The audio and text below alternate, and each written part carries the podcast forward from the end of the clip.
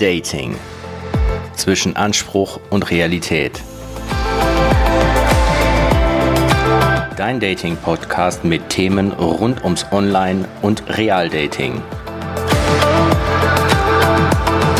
Gastgeber Dario Diano.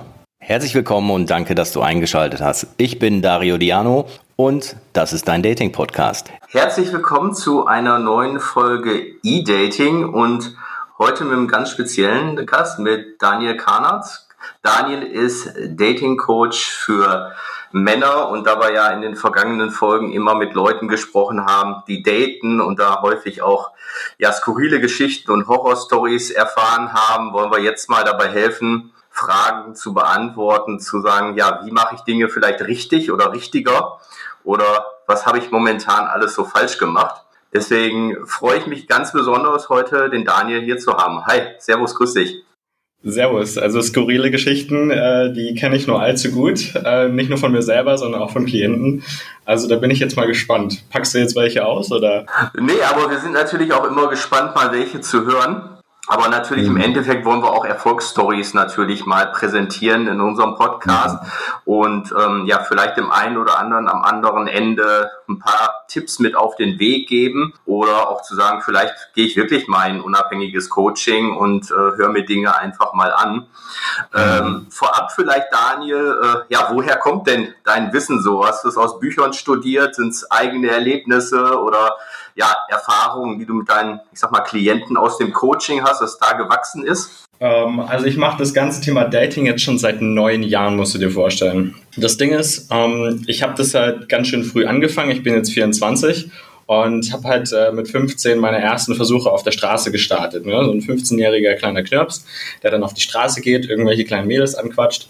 So, das waren meine Anfänge im Endeffekt. Und äh, im Laufe der Jahre äh, sind dann natürlich nicht nur eigene Erfahrungen entstanden, sondern ich habe auch äh, relativ schnell dann gemerkt, dass es nicht nur mit meinem eigenen Ausprobieren funktioniert, sondern halt, ich glaube, das erste, was ich so mir äh, reingezogen habe, war so eine CD, so der perfekte Verführer oder so hieß die.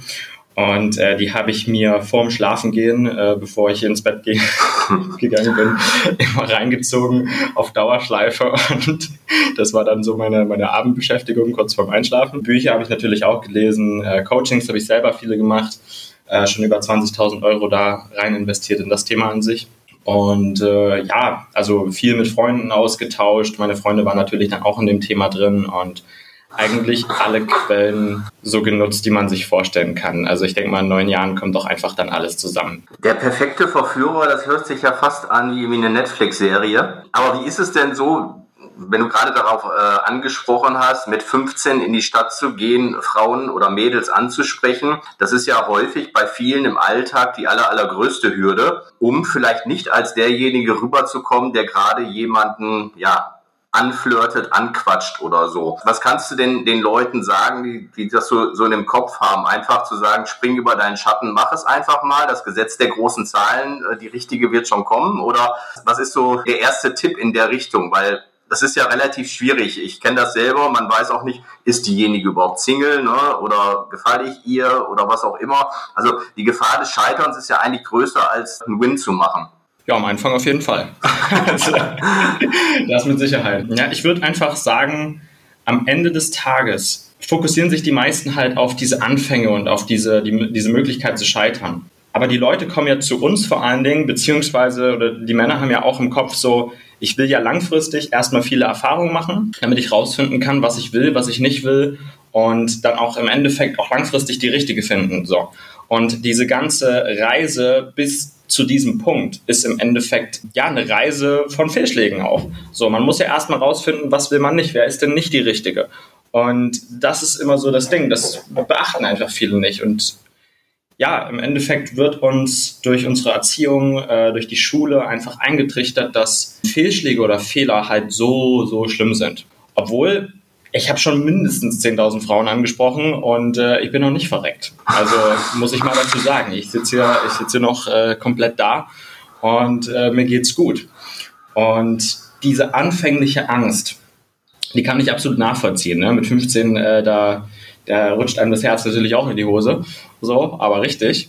Und diese anfängliche Angst habe ich damals gelernt, einfach zu überwinden, indem ich halt kleine Schritte gemacht habe. So, mir nicht gleich halt zu sagen, so, ja, jetzt muss ich die Frau meiner Träume ansprechen, sondern äh, jetzt äh, lege ich mich erstmal auf die Straße, jetzt klatsche ich erstmal laut in der Stadt, damit ich erstmal checke, dass ich nicht ums Leben komme, bloß weil ich Aufmerksamkeit auf mich ziehe, bloß weil ich eine andere Frau anspreche, bloß weil ich generell in Kontakt mit anderen Menschen auf der Straße komme. So. Und das ist halt so das Ding. Das, das lernen halt die Leute bei uns äh, Schritt für Schritt diese ganze Sache anzugehen, an, anstatt sich diese ganze diesen ganzen Druck zu machen, von jetzt auf gleich die richtige finden zu müssen, so ungefähr.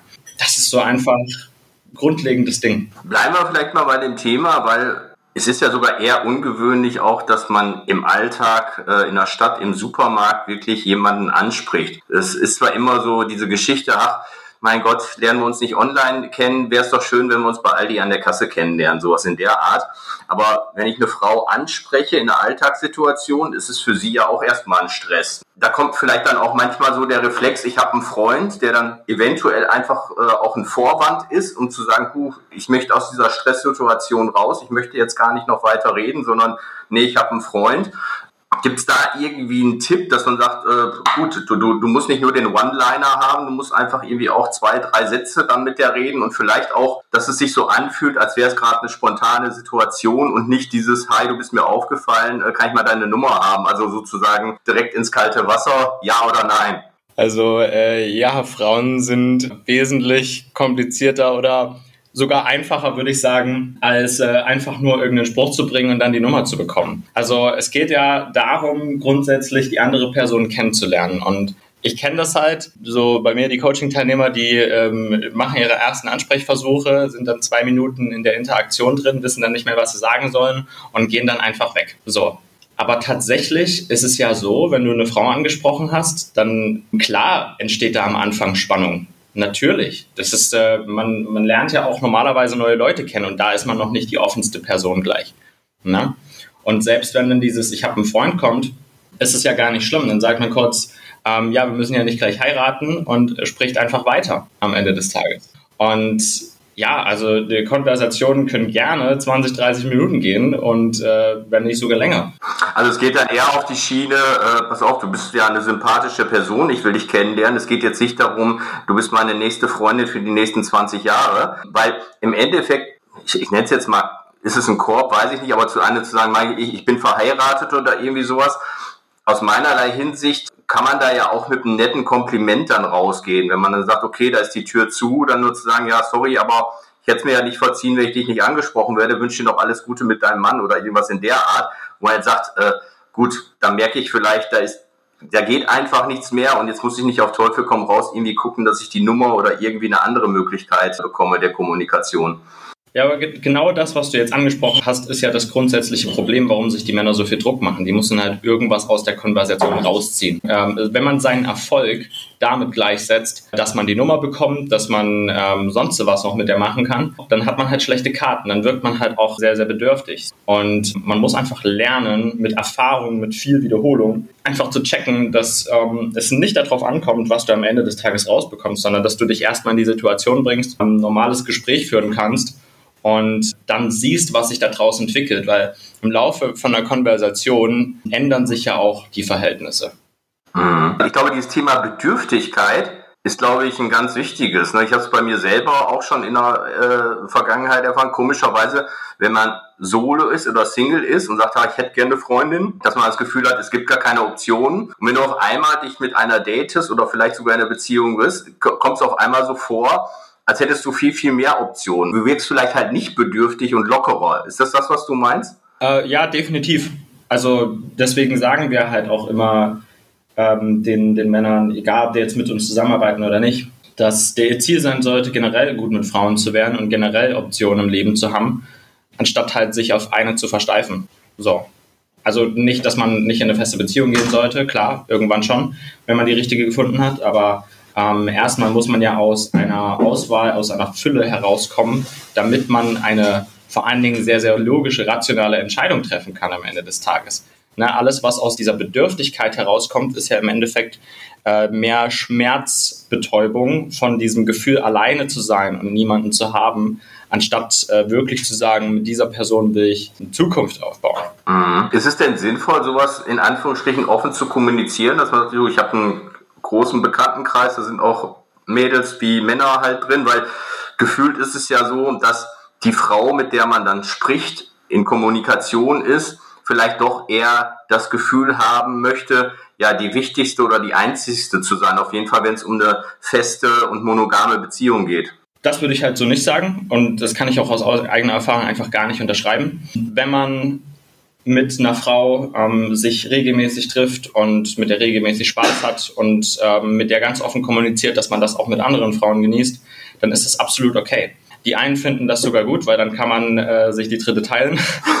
und ja, die, die halt wirklich eher in diesem 1 zu 1 Verhältnis bleiben wollen, denen ist es einfach nur wichtig, dass sie das Gefühl haben, sicher in deinem, in deinem Leben zu sein, ne, am Ende des Tages. Und nicht irgendwann mal in deine Wohnung zu kommen und da fünf andere Frauen zu finden. Oder, keine Ahnung, äh, einen benutzten Kondomstapel in der Ecke, der dort halt entleert wurde. So. Und ansonsten ist offene Kommunikation völlig in Ordnung und ich würde auch sagen, Frauen, Frauen respektieren das sogar oder finden das sogar gut, ähm, wenn man auch andere Frauen trifft, weil das auch einfach denen zeigt, ja, man, man trifft sich mit denen auch, obwohl man Auswahl hat. Ne? Man investiert Zeit in die, obwohl man so ein cooler Typ ist am Ende des Tages. Also im Endeffekt, wenn ich es richtig verstehe, sie wollen eigentlich gar nicht, dass sie das Gefühl haben, sie sind die einzige Option, weil man dann sagt, ja gut, äh, der versteigt sich jetzt nur auf mich, weil er keine anderen Optionen hat. Und wenn ich derjenige bin, der durchaus andere Optionen hat, sie aber das Gefühl hat, dass sie trotzdem ganz oben in der Wichtigkeitsskala ist, dann ist es so, dass sie natürlich ein bisschen was dafür tun muss, um meine Aufmerksamkeit zu kriegen und das andere vielleicht in Anführungsstrichen auch zu einfach ist, dazu sagen, ich muss ja nur Ja sagen, der hat ja eh keine andere Option. Das ist ganz wichtig, da diesen Unterschied zu verstehen, weil ähm, viele Frauen würden mir jetzt sagen, die mich jetzt nicht kennen würden, zum Beispiel, nein, das stimmt nicht. Diese, diese gesellschaftliche Meinung, die stimmt. Das Ding ist aber folgendes. Man muss das halt in zwei Phasen sehen, die Sichtweise von Frauen. Und zwar auf der einen Seite, bevor du mit denen intim geworden bist, so, da haben sie halt noch sehr, sehr viel ihre logischen Muster, das, was die Gesellschaft von ihnen verlangt und der, der Druck, der auf Frauen ausgeübt wird, der ist halt groß, dass sie halt bloß die einzige für einen äh, Typen sind und so weiter und so fort. Wenn sie dann aber intim mit dir geworden sind, dann akzeptieren die viel mehr und äh, sind da offener und lassen diese gesellschaftlichen logischen Muster, die installiert wurden, halt fallen. Wenn man ähm, zum Beispiel auf deine Homepage geht, äh, dann ist der erste Punkt, den man da so sieht, in so einem Drei-Säulen-Prinzip, emotionale und mentale Freiheit. Und das ist für mich, glaube ich, ein wichtiger Punkt, weil man sagt ja häufig, man kann eigentlich nur glücklich in einer Partnerschaft oder mit einem Partner sein, wenn man mit sich selber glücklich und zufrieden ist. Aber wenn man mit sich selber unglücklich ist, vielleicht noch irgendwas miteinander rumträgt, ist man eigentlich gar nicht offen und frei, in eine Beziehung einzugehen. Ist das damit gemeint mit dieser emotionalen und mentalen Freiheit oder was steckt hinter diesem ersten Baustein? Jein, also nicht nur, sagen wir es mal so, ähm, in einer Beziehung, also man trägt immer irgendwas mit sich rum, ne? Und in einer Beziehung, äh, eine Beziehung ist ein sehr, sehr gutes Tool, sagen wir mal so, um auch diese Sachen, die man noch mit sich rumträgt, äh, hochzuholen und daran zu arbeiten. Ne? In einer Beziehung entwickelt man sich vielleicht persönlich sogar mehr als, obwohl, ja, vielleicht gleich viel wie äh, in dem Datingleben, wenn man das ordentlich ausschlachtet.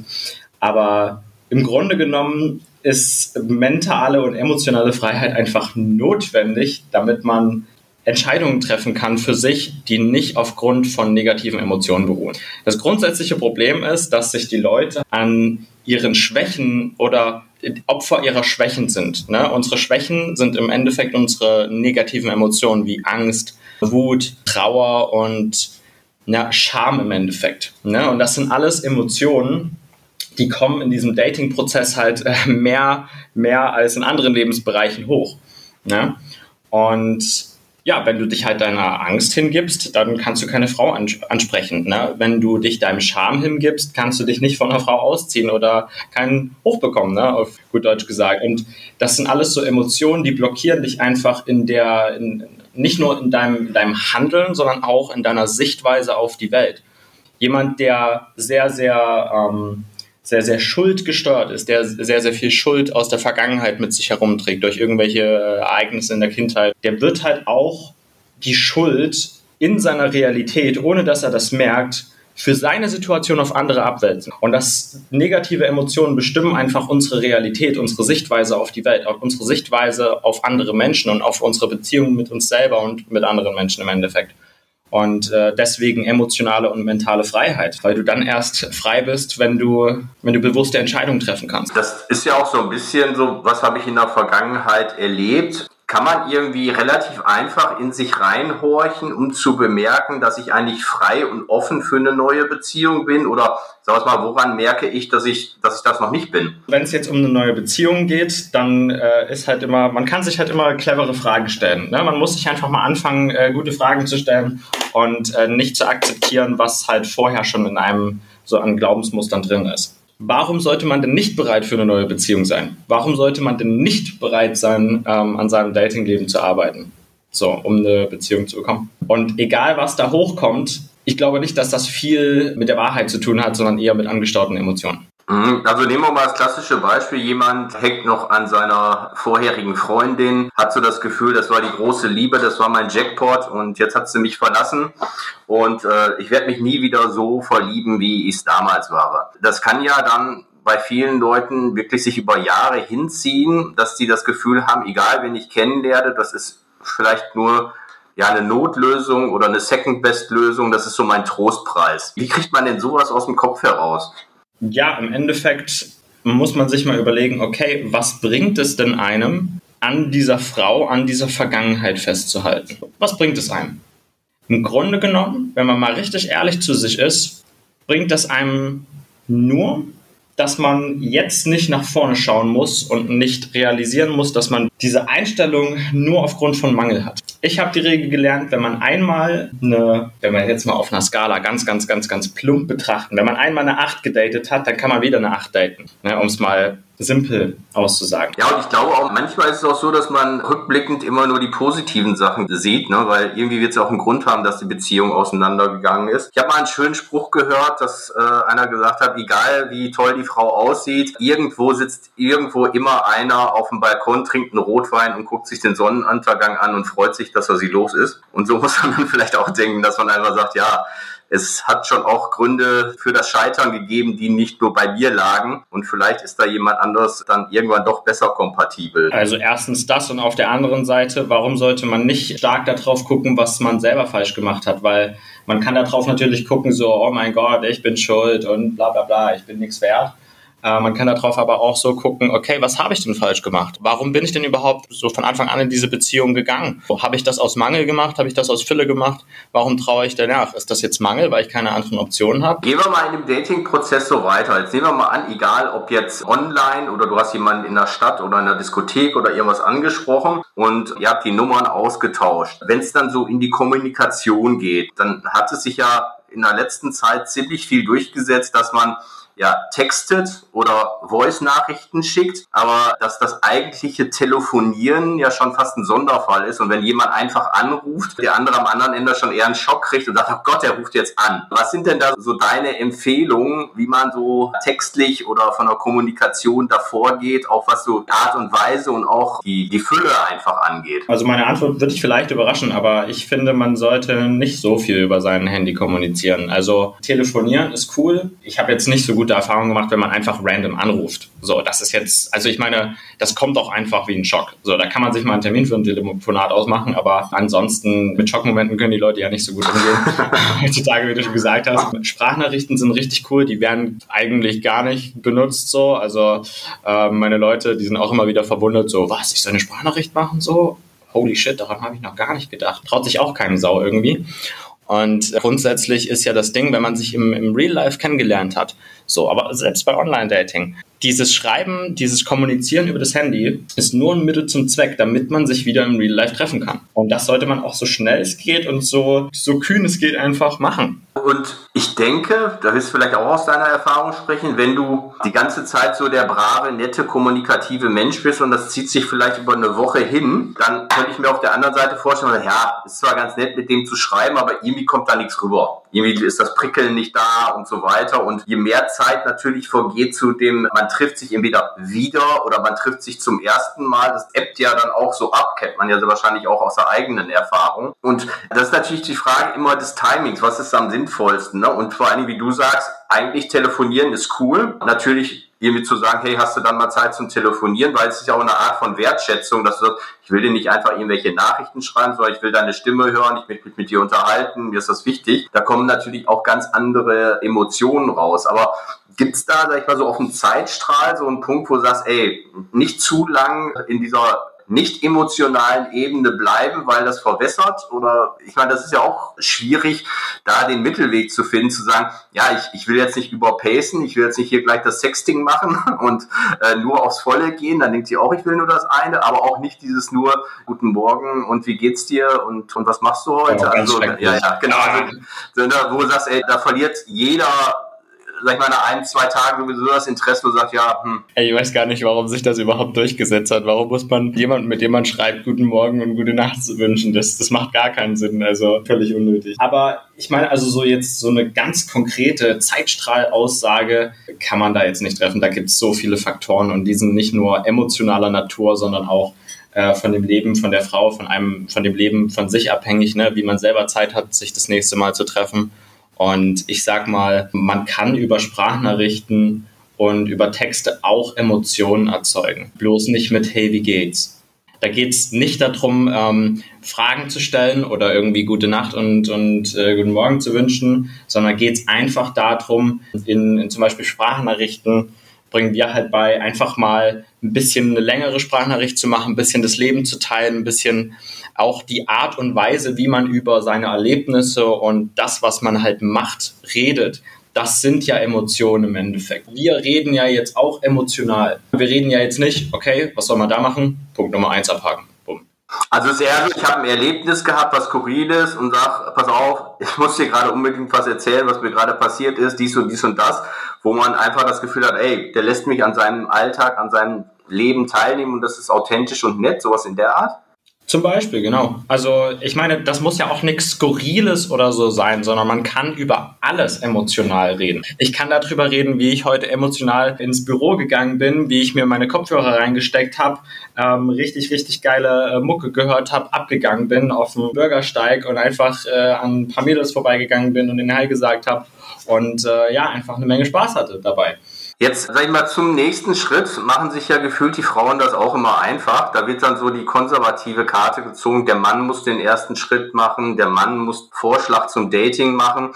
Man hat ja so manchmal das Gefühl, das schieben die Frauen so ganz gerne ab, um zu sagen, ja, sie als Frau kriegt keinen Korb. Nach dem Motto, wenn sie fragt, ist ja die Möglichkeit zu sagen ja oder nein. Und wenn der Mann fragt, hat sie das Heftchen in der Hand und kann ja oder nein sagen. Da ist es ja auch immer individuell und da gibt es keinen richtigen Zeitpunkt. Aber gibt es da vielleicht einen kleinen Tipp, wo man sagt, hey Mensch, wir unterhalten uns jetzt so gut und schon seit zwei, drei Tagen wollen wir es nicht einfach mal sehen? Also irgendwie so diese Lockerheit oder wie macht man das am besten? Ja, im Grunde genommen ganz easy. Ne? Also wenn der Chat gut ist, wenn da gerade einfach eine positive Stimmung Stimmung herrscht und wenn da nicht so ein logisches Hin und Her ist, sage ich immer sofort einfach einen Vorschlag machen. So, was hältst du von dem und dem, was wir zusammen machen können? So, und dann sagt halt die Frau ja oder nein. So, meistens sagen die ja, wenn man schon äh, vorher was richtig gemacht hat. Ne, das ist ja gar keine komplizierte Sache im Endeffekt. Und das ist auch nicht dieses, ja, ich muss den ersten Schritt machen und sie muss den ersten Schritt machen, dieses, diese Machtspielchen. Also das ist einfach Kindergarten. So,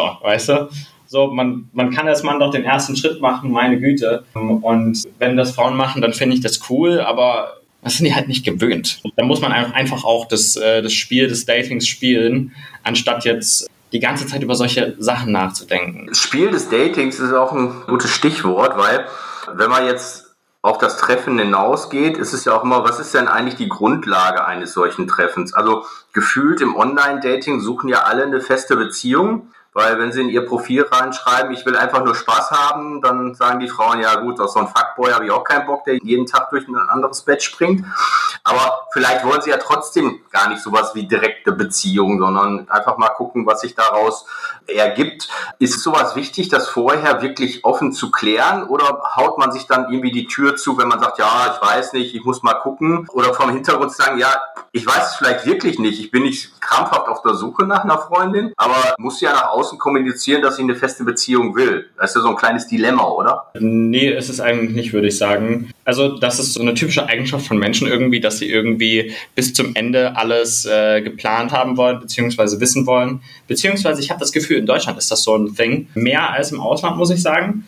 Und man hört sehr, sehr oft die Frage, warum bist du hier? Die würde ich an sich niemals stellen als Mann. Und als Frau, wenn sie kommt, dann sagt man einfach, also ich bin hier, um Frauen kennenzulernen. Mehr muss man nicht sagen. So. Also man kann nicht abschätzen, und das kann man auch immer so kommunizieren, man kann doch nicht sagen, ob man jetzt mit einer Person, die man noch nicht gesehen hat oder die man noch nicht ein bisschen kennt, in eine Beziehung geht, eine Freundschaft plus nur hat oder einfach nur Freunde bleibt. Und das ist einfach, erstens, wenn man so ein finales Ziel kommuniziert, macht man sich und der Frau extremen Druck. Und was ich halt auch immer sehe, dieses Endziel schon so klar definieren zu wollen, das sorgt eigentlich immer für Desinteresse. Egal welches Geschlecht das sagt, das sorgt für Desinteresse, das sorgt für Druck.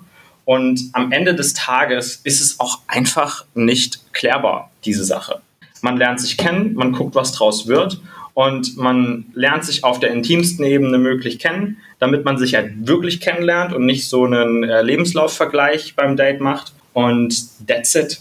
Darum geht es, sich wirklich tief kennenzulernen und intim miteinander zu werden, anstatt jetzt äh, schon das Endziel zu definieren. Und ja, keine Ahnung, die nächste Beziehung klar Ich glaube, das ist ein großer Punkt, ja, der Frauen wie Männern im Wege steht, weil wenn man auf den Schritt reingehen würde, ich lerne einen interessanten Menschen kennen, dann wäre es viel, viel einfacher als zu sagen, ich lerne meinen potenziellen Partner kennen oder er ist es nicht. Weil das Gefühl hatte ich manchmal auch, dass das, du hast zwar echt netten Menschen getroffen und weiß allerdings auch noch gar nicht, kann das mal irgendwann in die Richtung gehen, weil dieses Amos-Fall trifft innerhalb der ersten Stunde in einem Café ist ja so ein bisschen utopisch, sage ich einfach mal. Ich meine, kann passieren. Aber meinst du wirklich, dass dieses, wir lernen uns kennen vor dem Hintergrund, es könnte irgendwas werden, egal Freundschaft plus oder Beziehung, dass wir werden nur Freunde zwischen Männern und Frauen wirklich eine Option sind? Weil ich habe so ein bisschen das Gefühl, entweder läuft was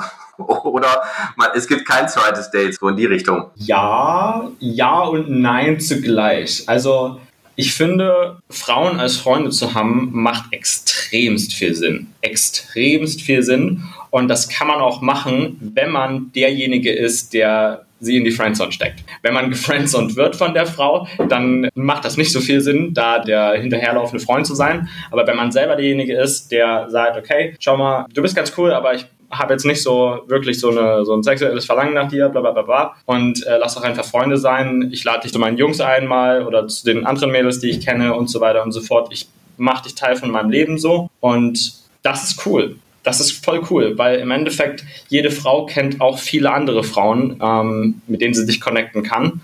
Und dadurch kann man sich auch ein gutes Netzwerk aufbauen generell. Also ich kenne niemanden, der einen Mann nicht respektiert, der viele weibliche Freunde hat auch. Viele weibliche Freunde zu haben, ist nichts Schlechtes, außer die haben einen alle gefriendzoned, aber wenn man die selber gefriendzoned hat, dann ist das immer ein Pluspunkt. Aber ist es so, wenn man dann irgendwann mal sowas wie eine Partnerschaft hat, dass es ja durchaus Frauen gibt, die dann sagen, hey, du hast da fünf, sechs weibliche Freundinnen, mit denen mhm. du irgendwas machst. Es kann auch nicht sein, dass da nichts läuft und so weiter. Da kommt ja ein Thema Eifersucht dann irgendwie vielleicht auch rum.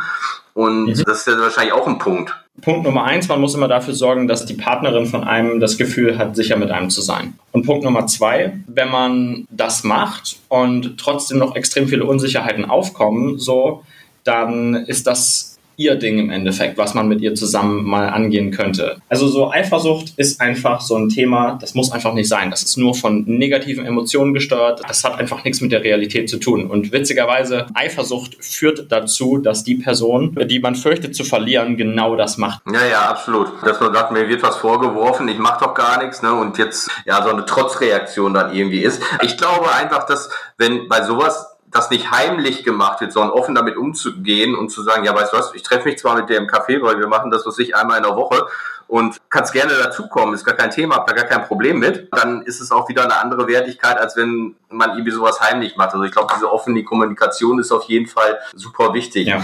Jetzt ist es ja so, hört man, glaube ich, von Männerseite wie von Frauenseite, dass man sagt, ja, die Männer sind alle bescheuert geworden, die Frauen sind alle bescheuert geworden, es gibt keine gescheiten Typen mehr oder es gibt keine gescheiten Frauen mehr, keiner will eine Beziehung haben und jeder bläst in dieses Rohr rein, wo ich mir dann denke, ja, wenn ihr doch alle so vernünftig seid und ihr wollt eine Beziehung führen, dann kann es ja gar nicht sein, dass die anderen alle so bescheuert sind. Woher kommt ja. diese Schublade oder hat man die Schublade dann selber im Kopf und hat das so als Schutz, dass man sagt, ich will mich nicht binden oder so? Also ich weiß gar nicht, woher diese Floskel kommt, wo gefühlt jeder die nachredet. Das ist das Rohr der, das Rohr der Schuld oder das Rohr der Frustration, könnte man sagen. Weil wir haben es ja vor, ich habe es ja sogar vor uns gesagt, diese Emotion, die da kommuniziert wird aus dem Inneren, ist Schuld. Die anderen sind schuld, nicht ich. Was versucht man damit zu kompensieren? Was versucht man damit zu sagen oder woher kommt das? Naja, im Endeffekt, man projiziert ja immer seine eigenen Schwächen oder seinen eigenen Shit im Endeffekt auf andere. Natürlich ist man selber schuld an seiner Situation. Natürlich ist man selber schuld, dass man nicht ordentlich kommunizieren kann und ähm, nicht in Aktion tritt und Optionen sich im Leben aufbaut. Natürlich ist man immer selbst schuld an seiner Situation. Man kann alles in seinem Leben erreichen, wenn man nur die Verantwortung darüber übernimmt. Und äh, zu sagen, dass die anderen schuld sind oder dass alle anderen verrückt sind, das kann ja nicht sein, weil wenn alle anderen verrückt sind, dann wäre man ja der einzig gescheite Mensch. Aber meistens ist man dann selber der Verrückte. Ja, ja, genau. Sowas in der Art meine ich auch. Aber ist es dann so, dass man Angst hat, die nächsten kleinen Schritte in Richtung, wir machen häufiger was zusammen, wir bauen eine Partnerschaft, eine Beziehung auf. Ist das noch dieser Schutzwall, um zu sagen, ich schaffe es einfach nicht, mich komplett zu öffnen? Ja, unter anderem. Also das kann viele Gründe haben. Ne? Schuld ist eine Emotion, die sehr, sehr, sehr, sehr niedrig ist. Die kommt vor extrem vielen anderen Emotionen. Ne? Also die kann Angst verdecken, ne? Angst einfach mal in Aktion zu treten, die Verantwortung zu übernehmen, Angst sich zu öffnen auch vor anderen anderen Frauen, ja klar, auf jeden Fall, ähm, Angst in eine Beziehung zu gehen, aber auch einfach diese, dieser Frust wird ja damit auch ein bisschen kompensiert, den man hat, dass nichts funktioniert hat oder dass halt bisher schlechte Erfahrungen entstanden sind, wo man halt natürlich nicht weiß, wie genau die entstanden sind. Das berühmte, ich gerate immer an die falschen Männer ne? oder so. Ja. Aber äh, gehen wir mal ins Eingemachte. Zweite Säule bei dir passt eigentlich auch jetzt zum Gespräch. Dating, nie wieder Friendzone. Und mhm. das ist, glaube ich, ein ganz, ganz prickelndes Thema, weil man sagt, wie schafft man es denn, in diese Flirt-Situation zu kommen? dass man sagt, oh, irgendwie mhm. ein bisschen ist was Prickelndes gerade in der Luft. Ja, und nicht zu sagen, ups, ich bin jetzt einfach schon zu weit drüber. Kennt man ja, wenn man zu schnell den Körperkontakt mit den Händen sucht oder zu schnell irgendwie anzüglich offensichtlich wird und sagt, hey Junge, hier geht's ja nicht nur um Sex.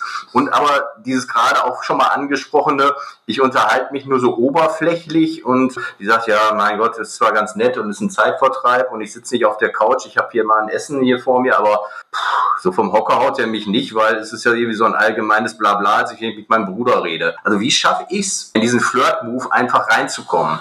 Hm, das ist, äh, jetzt habe ich, während du das äh, gefragt hast, drüber nachgedacht, wo setzt man da an? Und ich würde sagen, die Leute, die davor Angst haben, zu viel zu machen, die machen ja grundsätzlich immer gar nichts. Also, also, also ich glaube nicht, dass die oder dass ähm, viele Männer das Problem haben, dass sie zu viel machen oder zu sexuell wirken so. Und dementsprechend äh, sollte man sich da auch einfach mal ausprobieren, was da auch möglich ist. Und grundsätzlich, wie wir das Thema einmal beibringen, ist, wir nennen das Ganze ähm, sexuell eskalieren. So, einfach mal ein bisschen Spannung erzeugen. Ne? Eskalieren tut auch im Film, wenn, wenn der Spannungsbogen ausgereizt wird und dann am Höhepunkt einfach pff, ja. so.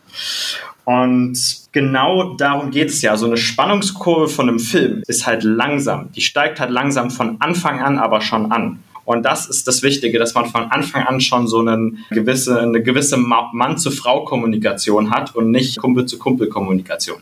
Das fängt einfach auch damit an, dass man bemerkt oder dass man kommuniziert, dass das einfach eine Date-Situation ist, dass das auch einfach eine, ich könnte dich mögen oder du könntest mich mögen Situation ist und nicht einfach nur ein ganz normales, logisches Austauschgespräch. Ist es dann eigentlich so der Standard, ich setze mich in ein Café oder ein Restaurant, die gute Location dafür, weil ich habe mir, oder ich finde so dieses Gegenübersitzen zum ersten Mal, das hat so ein bisschen was von Bewerbungsgespräch, Atmosphäre.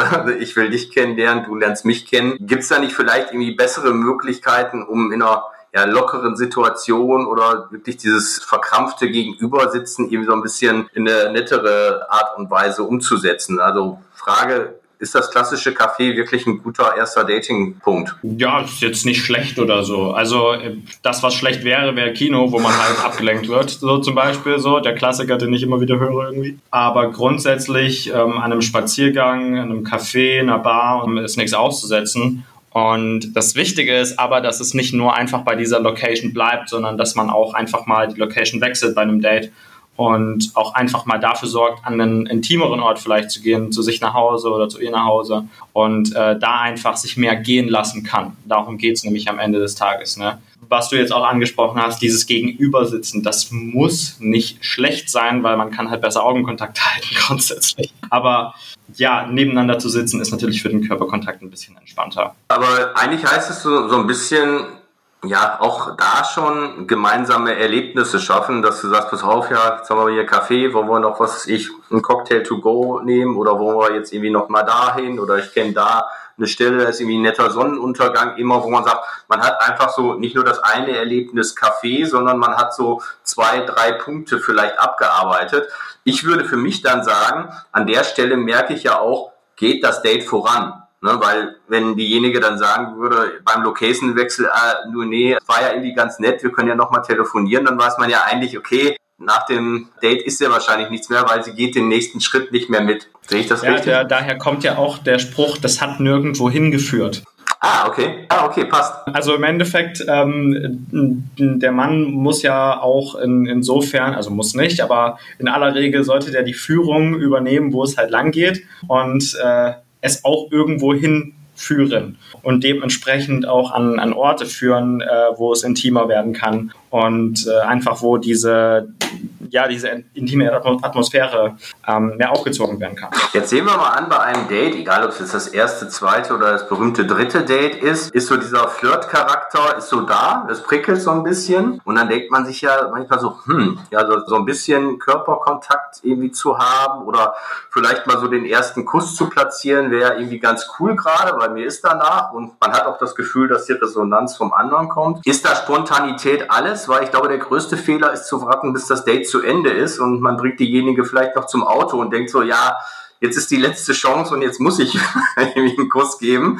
Ja, das ist das Schlimmste, was passieren kann. Das Schlimmste, was man machen kann, ist bis zum Ende zu warten und diese Spannung so hoch zu halten, weil die Spannung ist bei der Frau schon längst weg, während die bei einem das Höchste der Welt ist. Und äh, das funktioniert halt meistens nicht. Also ich würde Anfängern sagen, dass sie ganz klar, wenn sie das im Kopf haben, wenn sie das Gefühl haben, okay, die mag mich, so, beziehungsweise einfach, okay, da war schon ein bisschen Körperkontakt vorher, dann einfach mal den Versuch zu starten, meine Güte, so, selbst wenn es nicht klappt, mein Kumpel hat mir mal gesagt, fünfmal probieren, dann beim fünften Mal funktioniert es. Ne?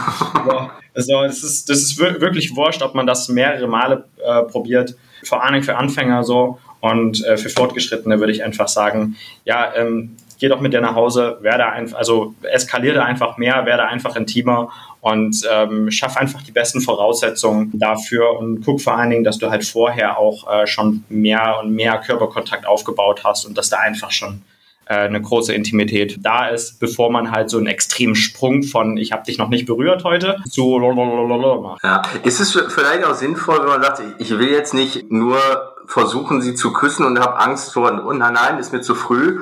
Vielleicht das einfach anzusprechen, dass du einfach sagst, hey, wenn du mich so anguckst, habe ich echt Bock zu knutschen und einfach auf die Reaktion zu achten? Oder ist das eher ein Killer? Gar kein schlechter Ansatz, ehrlich gesagt. Also ich würde jetzt nicht danach fragen, ehrlich gesagt. Also danach fragen. Ja, so aus der Situation zu nach dem Motto, Mensch, puh, das ist eine Situation, da kann ich mich kaum noch zurückhalten, so ungefähr. Hier ist das, was ich beibringe, ähm, um das so ein bisschen vorsichtig abzuchecken, beziehungsweise auch einfach lustig abzuchecken. Wenn man Augenkontakt hält, dann tendieren Frauen einfach auch dazu, ähm, den Mund anzugucken, so oder generell Menschen tendieren dazu, den Mund anzugucken. Und dann würde ich halt spaßeshalber einfach sagen so, okay, guck mich nicht so an, ich mache jetzt nicht mit dir rum. Und da hat man einfach auch schon so einen, einen spielerischen Vibe mit reingebracht, dass es nicht heißt, ähm, ich muss jetzt unbedingt dich küssen, sondern äh, du bringst dieses Thema hier auf. Ne? Du bist diejenige, die hier an, an versaute Sachen denkt. Und das ist halt eine richtig coole Missinterpretation, wo man einfach auch dann an der der Reaktion sehen kann, ob das funktionieren würde. Also wenn es funktionieren würde, dann, also was ich schon erlebt habe, also die, die traurigsten Gesichter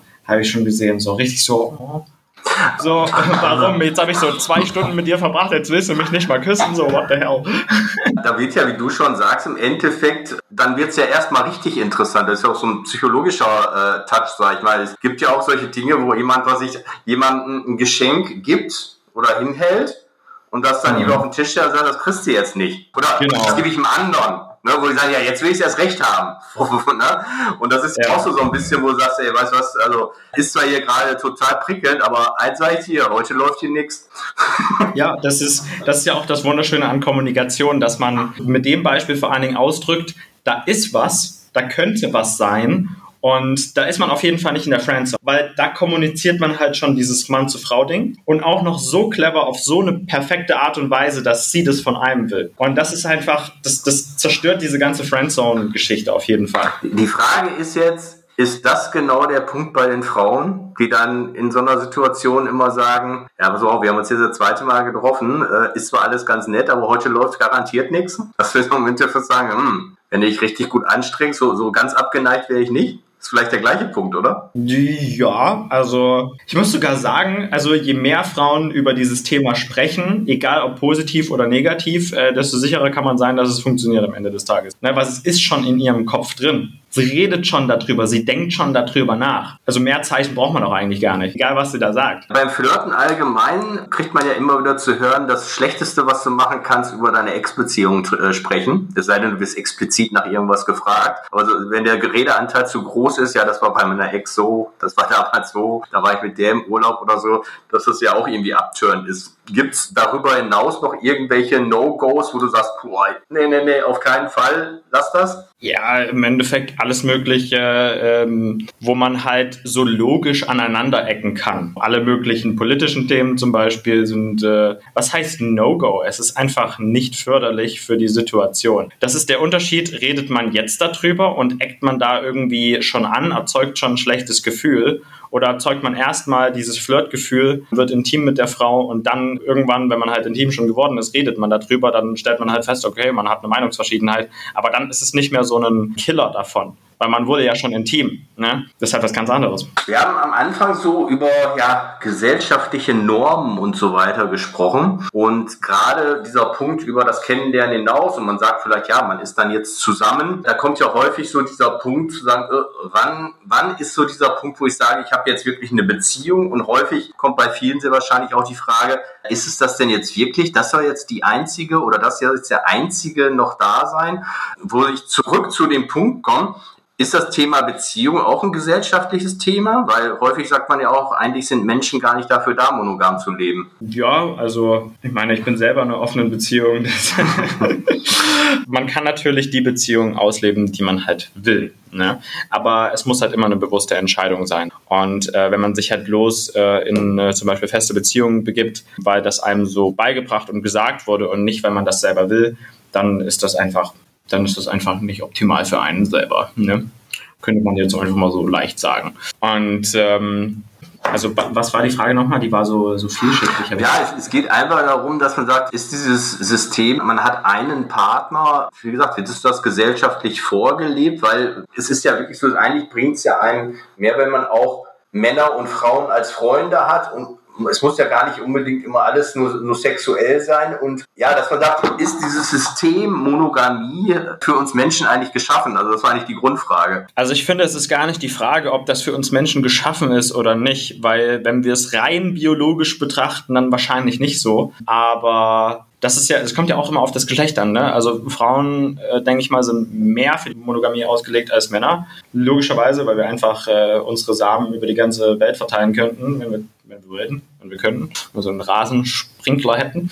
Ähm, aber das Ding ist, was ist das Ziel von einem gerade? Ne? Will man sich einfach ausleben? Will man Erfahrungen machen? Will man einfach herausfinden, was man will und was man nicht will? Will man gewisse Freiheiten genießen, obwohl man trotzdem die Tiefe von einer Beziehung genießen kann? Oder, und das ist halt, ähm, würde ich sagen, auch der Vorteil von monogamen Beziehungen, beziehungsweise sogar solche, solche Dinge wie ähm, heiraten oder so, das wird ja auch kritisch betrachtet. Das hat schon Vorteile, weil man im Endeffekt sagt, okay, man schließt komplett die Breite der Erfahrungen aus und fokussiert sich rein auf die Tiefe und rein auf dieses Teamwork. Und das ist halt, man, man muss einfach eine bewusste Entscheidung treffen, was man nun haben will. Und jede, jedes Ding oder jede, jedes Modell hat seine Vor- und Nachteile. Man muss halt bloß wissen, was man erreichen will und äh, dann halt die Entscheidung dazu treffen. Im Endeffekt muss man sagen, äh, ja, wenn beide Seiten mit dieser Art und Weise zufrieden sind und da glücklich sind, dann ist es egal, ob es eine Freundschaft plus, ob es eine offene Beziehung, ob es nur eine Freundschaft ist oder ob es eine monogame Beziehung ist. Also ich finde immer, alle Beteiligten müssen dabei eigentlich, eigentlich fein sein, dann, dann funktioniert das auch. Ne? Absolut. Ähm, dein letzter Punkt ist Anziehen statt Hinterherrennen. Ist das so dieses Thema, äh, wer hält die Kommunikation aufrecht? Bin ich derjenige, der sich immer meldet? Muss das auf gleicher Augenhöhe sein? Muss sie sich genauso häufig oder genauso oft melden wie ich? Äh, das ist ja oder was steckt dahinter? Anziehen statt hinterherrennen. Ist das so dieses Thema Bedürftigkeit, was wir schon mal kurz angesprochen haben? Ja, das ist so dieses Thema, das fängt einfach damit an, Auswahl zu haben. Wenn man Auswahl hat, dann muss man niemanden hinterherrennen. Dann muss man niemanden zu seinem Glück zwingen, sagen wir so. Und anziehen statt hinterherrennen bedeutet für mich auch einfach eine richtig, richtig High-Level-Kommunikation zu haben, die dafür sorgt, dass nicht dieses ähm, typische Schema im Kopf der Frau ist. Ähm, man versucht sie zum Sex zu überreden und man versucht irgendwie da äh, reinzukommen in sie, sondern dass es halt auch umgekehrt sein kann und dass man seinen Wert als Mann kennt und den kommunizieren kann und auch äh, so clever kommunizieren kann, dass man den halt perfekt nach außen tragen kann. Das hat auch viel mit Selbstliebe zu tun und also es ist ein sehr, sehr vielschichtiges Thema im Endeffekt. Und ich würde sagen, der, das Grundproblem heutzutage in diesem Thema Dating oder Beziehungen ist einfach, äh, wenn man sich mal die Statistiken anguckt, ne, wir haben äh, fast eine 50 Prozent hohe Scheidungsquote und äh, ich glaube 95 Prozent aller Beziehungen ähm, gehen zu Ende. Das ist relativ normal für die Beziehungen, für, für so die Ehen äh, finde ich das ein bisschen übertrieben hoch. So. Und das liegt einfach daran, dass Menschen Menschen hinterherrennen, beziehungsweise ihre negativen Gefühle jagen oder immer wieder ausleben und nicht wirklich dieses ähm, Spiel von Dating und Beziehungen und wirklich tiefer zwischenmenschlicher Kommunikation und äh, Selbstwert verstehen. Was mir dabei einfällt, bevor wir so zu ja, der Abschlussfrage kommen, äh, ist mir gerade eingefallen, ich habe eine Statistik gesehen, wo es darum geht, wie viel Sexpartner im Durchschnitt ein Mensch in Deutschland hat. Und da, das war ungefähr sieben, wobei bei Frauen drei genannt waren und bei Männern neun. Was hältst du von dieser Statistik? Weil bei mir ist sofort was in den Kopf gekommen, aber ich will dich jetzt nicht beeinflussen. Was, was ist denn das beste Beispiel, um meine Meinung darüber auszudrücken? Ich sag's mal so, es heißt ja nicht Partnerfindung, sondern es heißt Partnersuche. Und äh, meine Meinung ist, diese, diese Zahlen sind einfach viel zu niedrig. So. Weil das einfach bedeutet, dass die Menschen sich nicht ausprobieren, wenn die Zahlen stimmen. So, auf der anderen Seite sind Männer auch gut im Übertreiben und Frauen gut im Untertreiben. Deswegen weiß ich nicht, wie viel äh, davon Wahrheit ist und wer da befragt wird und was weiß ich. Ich kann über diese Statistik nicht viel sagen. Auf jeden Fall kann ich aber sagen, dass wenn diese Zahlen stimmen, dass das der Grund ist dafür, warum so viele Sachen in diesem Bereich scheitern, weil einfach Menschen sich nicht in der Lage befinden, leider Gottes ähm, sich wirklich auszuleben und äh, zu gucken, was einem gefällt und was, was für die beste Option ist. Also okay, bei, bei Untertreiben, bei Frauen würde ich direkt unterschreiben, weil drei, würde ich sagen, wenn es richtig im Leben ist, muss man sagen, puh, ob du da dann mhm. wirklich die beste Option gefunden hast, das wäre natürlich super. Das wäre so wie einer, der einmal im Leben Lotto spielt und direkt gewinnt. Genau, äh, also mit Lotto wollte ich es nicht vergleichen, weil so schlimm ist es dann nicht. und selbst neun fand ich jetzt auch, ich meine, das ist immer ein Schnitt. Äh, da gibt es welche, die haben 90 und welche, die haben vielleicht noch keinen oder hoffentlich noch keinen. Aber ich fand es vom Bauchgefühl her auch so, dass ich sage, ja, ich hoffe, das stimmt nicht. Ne? Ich hoffe, die Zahlen sind anders. So abschließend vielleicht mal die Frage, weil wenn man so diesen gesamten ja, Dating, Flirt-Prozess mit egal welchem Ziel, ob es jetzt Sex ist, ob es Beziehung ist oder was auch immer sich anguckt, dann ist das ja fast so wie so ein Vertriebsprozess, ne? dass man sagt, ich habe da Interessenten und mein Ziel ja. ist da irgendwo an der Ecke. Ne? Ah, ich liebe, ich liebe diese Frage jetzt schon. In diesem Prozess, ne, was ist denn aus deiner Ansicht her das Schwierigste? Ist es, ich sag mal, die zu Englisch Leads, Interessenten zu finden, also Leute mhm. anzusprechen? Oder ist mhm. es wirklich von dem Interessenten den zum Kunden machen? Das kommt tatsächlich auf den Persönlichkeitstyp drauf an. Wie fange ich jetzt am besten an? Also es gibt, es gibt die Leute, die sehr, sehr logisch veranlagt sind so die Eulen oder die blauen Typen, wie man sie so schön nennt, die halt viel mehr Probleme mit der Akquise von neuen Leads zu tun haben, so die sich nicht so trauen, den ersten Schritt zu machen und generell nicht so äh, aus sich rauskommen so, die aber dann im Grunde genommen sehr, sehr, sehr, also wenn sie dann mal äh, jemanden kennengelernt haben, sehr, sehr, sehr, sehr gut da drin sind, weiterzumachen. Und äh, dann gibt's halt die Gelben, die Delfine, die Plappertaschen, die Party-Typen so. Und äh, die sind halt sehr, sehr gut da drin, neue Kontakte zu machen, aber wissen dann nicht, wie sie, wie sie weiter damit äh, verfahren sollen und haben gar keinen blassen Schimmer, was sie da eigentlich babbeln. Und diese zwei Typen, würde ich sagen, gibt es. Ja, und je nachdem, was du für ein Typ bist, musst du halt gucken, dass du deine äh, Stärken natürlich äh, gut kultivierst und gut äh, einsetzt, aber auch deine Schwächen versuchst zu bekämpfen und auszugleichen irgendwo. Aber das ist cool, das passt wirklich. Ne? Im Unternehmen hast du ja auch einen, der macht die Kaltakquise, also der macht den Termin in Anführungsstriche. Dann gibt es den, der super ist im Präsentieren ne? von den Münzen. Das, hey, das ist derjenige, der, der, überzeugt die Leute, aber der kriegt trotzdem den Vertragsabschluss nicht hin. Ne? Das ist dann der Letzte, der sagt, pass auf, äh, wir sitzen jetzt nochmal im Meeting zusammen und du musst jetzt hier unten rechts unterschreiben sozusagen. Nur, dass man bei dem jetzt nicht drei Leute hat, ne? Sondern ja, du, du bist halt eine Person und du musst dann ja gucken, wo du gut bist und die anderen Sachen dann vielleicht erlernen einfach mal.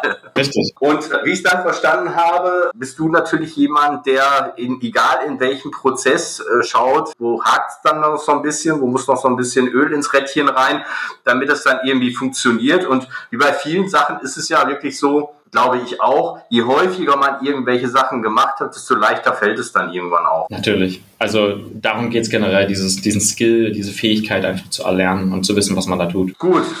Dann, Daniel, ich danke dir. Du warst super interessant. Wir verlinken natürlich alle deine Kontaktdaten nochmal in den Show Notes, dass jeder, der Interesse hat, auch nochmal die Möglichkeit hat, vielleicht auf dich zuzugehen, Fragen zu stellen oder mal auch ein Gespräch mit dir zu suchen. Und ja, ich bin immer der Gastgeber, der am Schluss das Wort nochmal dem Gast gibt. Also falls du noch irgendwas sagen möchtest, irgendwas mit auf den Weg geben möchtest, was ich vielleicht nicht gefragt habe oder was in dem Gespräch vielleicht noch in deinem Kopf war, Bühne frei. Alright, also danke dir. Das Wichtigste, was ich gelernt habe, nicht nur vom, vom Thema Dating, sondern auch äh, von meinen Mentoren in anderen Lebensbereichen, ist die Fähigkeit, sich selber zu reflektieren, sich selber wirklich perfekt einschätzen zu können, sich einzugestehen, dass man vielleicht Dinge noch nicht so gut kann, wenn äh, man sie gerne können würde und äh, in der Lage zu sein, Feedback und Hilfe einfach auch anzunehmen. Das ist äh, die größte Fähigkeit, die ich von erfolgreichen Menschen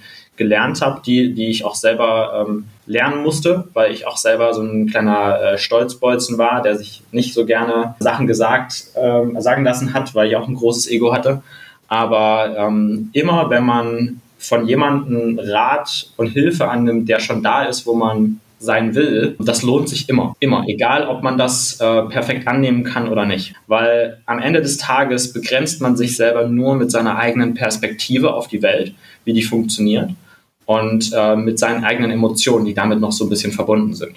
Und da einfach loszulassen von dem Shit, wie man sich halt selber blockiert, das ist im Grunde genommen die Aufgabe von jedem Menschen, damit es äh, am Ende des Tages nicht nur zu einer niedrigeren Scheidungsquote kommt, sondern auch zu einem erfüllten Leben. Perfekteres Schlusswort gibt es nicht. Vielen Dank, Daniel.